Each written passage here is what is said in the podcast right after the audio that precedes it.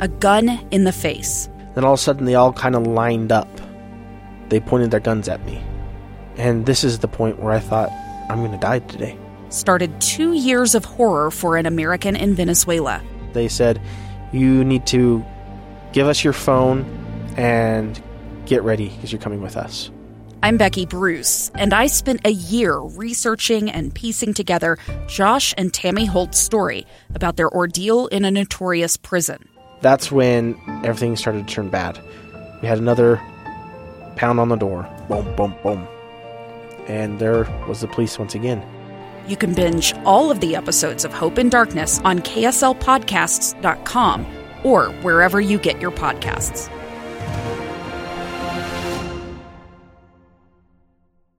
Inside Sources. Inside Sources. Inside Sources. Where KSL offers Utah deeper insights on the news. Host Boyd Matheson divides rage from reason and elevates the conversation on issues crucial to our community. On KSL News Radio 102.7 FM and 1160 AM. The ongoing financial problems of the U.S. Postal Service are nothing new. This has been going on for a lot of years now. But taxpayers could be spending billions billions of dollars to help the once self financing system to cover cost. So, what's happening, and what are the best ways to actually solve the post office's problems and dilemmas? And to help us figure all that out, Eric Boehm is a reporter with Reason Magazine. Uh, Eric, welcome back to the program. Glad to be here, Boyd. Thanks for having me again. Uh, so let's let's break this down just a little bit uh, for those who maybe haven't been following this as closely as others. The the postal service has been in in a real struggle for a long time. Give us a, a snapshot of where is it actually, and what is it going to take to dig out. Yeah, it's not the most exciting topic, so I'll forgive your listeners if they're not paying attention to uh, you know the annual financial reports of the U.S. Postal Service. Uh, you probably just think about the Postal Service, you know, maybe when you go to your mailbox or something, but a lot of people don't even use uh, mail anymore, right? Because we have email and and uh, we get packages from Amazon or something. But you don't think about first class mail a whole lot, uh, and it's really been that decline in first class mail that's driven a lot of the postal service's uh, problems over the last decade or so.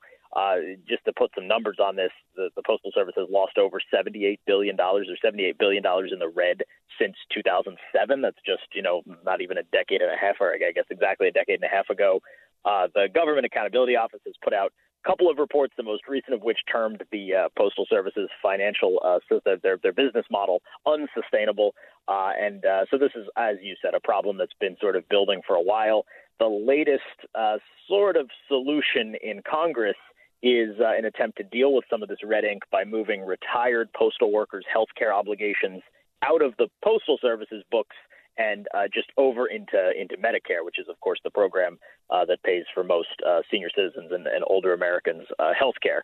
And uh, so this is a shift that's going to relieve some of that long-term financial burden. The post office won't have to pay for their own retirees' health care in the long run, but that's something they've always done in the past and now uh, those workers, those uh, retirees, will now just be shifted over onto the uh, the public program instead. Yeah. So as you look at all of that uh, money and and obviously moving those things around uh, is an interesting component to all of that. Of course, a lot of the liberals will argue that. Uh, that some of this is, is self inflicted stuff. That Congress forced the Postal Service to pre fund some of those health care benefits. Um, but there's a lot of other dots I think that need to be connected, and a lot of red ink that seems to be flowing around. What else uh, uh, are the significant issues there at the Postal Service? Yeah, so the one argument that you do hear sometimes, and there's some truth to this, you hear this from, from Democrats and liberals especially, is that Congress has sort of created these problems for the Postal Service by layering all sorts of mandates on the Postal Service, including the mandate to pre fund uh, its uh, retiree health care obligations and uh, and to retire and to pre-fund its, its pension obligations as well. Um, I think there's, like I said, a, some of that is true and some of that is not. Congress has been a major impediment, and, and Congress, both Democrats and Republicans in Congress, have been a major impediment to the Postal Service making the sorts of changes that it would have to make to avoid losing money uh, you know, any attempt that the Postal Service, anytime the Postal Service has come to Congress and said, uh, look, if we can cut back some service here, if we can maybe limit deliveries so we're not delivering every day, if we can close some post offices, you know, that'll help make ends meet. These are the types of decisions that any business that's losing money would, of course, have to make. Uh, but because the Postal Service has to go through the political process, it's very difficult to make those reforms because if you're a member of Congress, you know, you it's it's not going to be my district where you're closing post offices, right? And then you just repeat that over and over again. Every member of Congress says, "Well, it's not going to be my district," and uh, so that's why none of these changes ever get made. Uh, the the other analogy I think is a little bit off base because you know this is there. It's it's not true that uh, as as Rep. Alexandria Ocasio Cortez has said that uh, that this sort of obligation to pre-fund pensions and health care is really completely uh, unheard of in the private sector. That's that's not true at all. Private pension systems always pre-fund future benefits.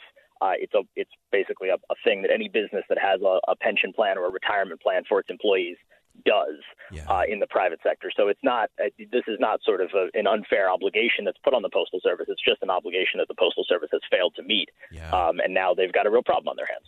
Yeah, no question. And and uh, one of the things that has been interesting uh, that I think is also worth just going down this path of of just the postal service not either being strategic enough in terms of looking at the changing market and the changing needs of what was going on and, and anticipating as any business would uh, future shifts in market or opportunities or costs uh, and it seems to me that uh, the check from congress you know funding uh, year after year after year sort of gets you into that comfort zone of well we're always going to need stamps and we're always going to need seven day you know or at least six day delivery uh, and how much of that is that part of it that uh, it doesn't run like a business? So, of course, it's not running like a business, and it ends up costing a lot more and being a lot less efficient.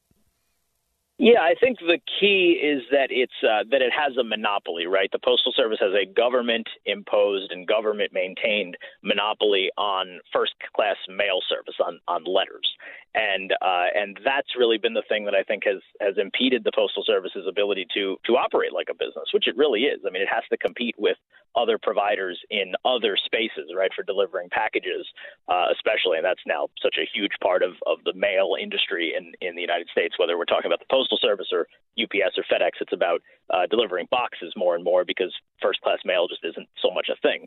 Uh, but the Postal Service had that monopoly for so long, and I think, like any business that enjoys a government protected monopoly, that really does it sort of like limits your uh, willingness to do new things and to try new things because you just sort of assume, well, you know, we're protected from uh, from you know competition, and we're always, as you said, you know, people are always going to need stamps.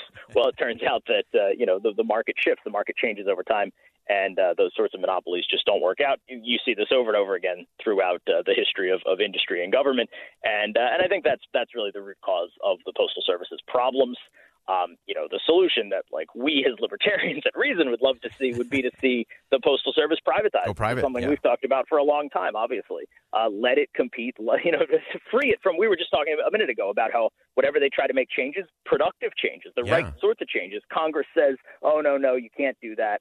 For explicitly political reasons, and so just you know set the postal service free from that sort of nonsense, and uh, and let it run like the business that it is. I, I like that, and uh, as uh, I'm one of those old schoolers that I actually still believe in handwritten notes, and uh, I regularly buy stamps. So if they can privatize it and make it fly, uh, I'm I'm all in.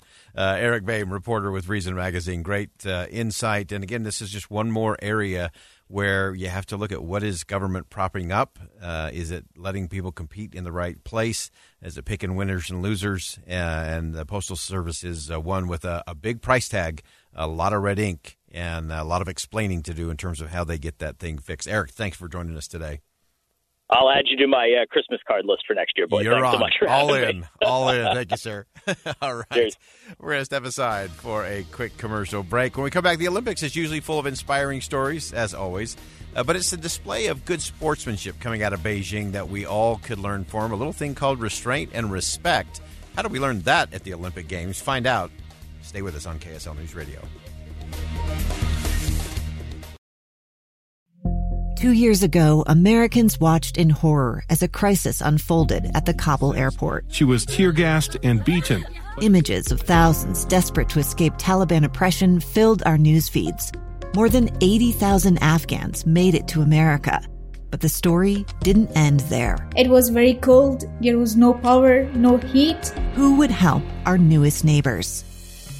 I'm Andrea Smardon. In Stranger Becomes Neighbor, you'll hear the stories of some remarkable refugees who left their homes and their dreams behind, only to start over from zero. Their only possession was three blankets. And you'll meet Americans who stepped up to help them. You want me to come when you deliver your baby. What can one person do in the face of an international disaster decades in the making?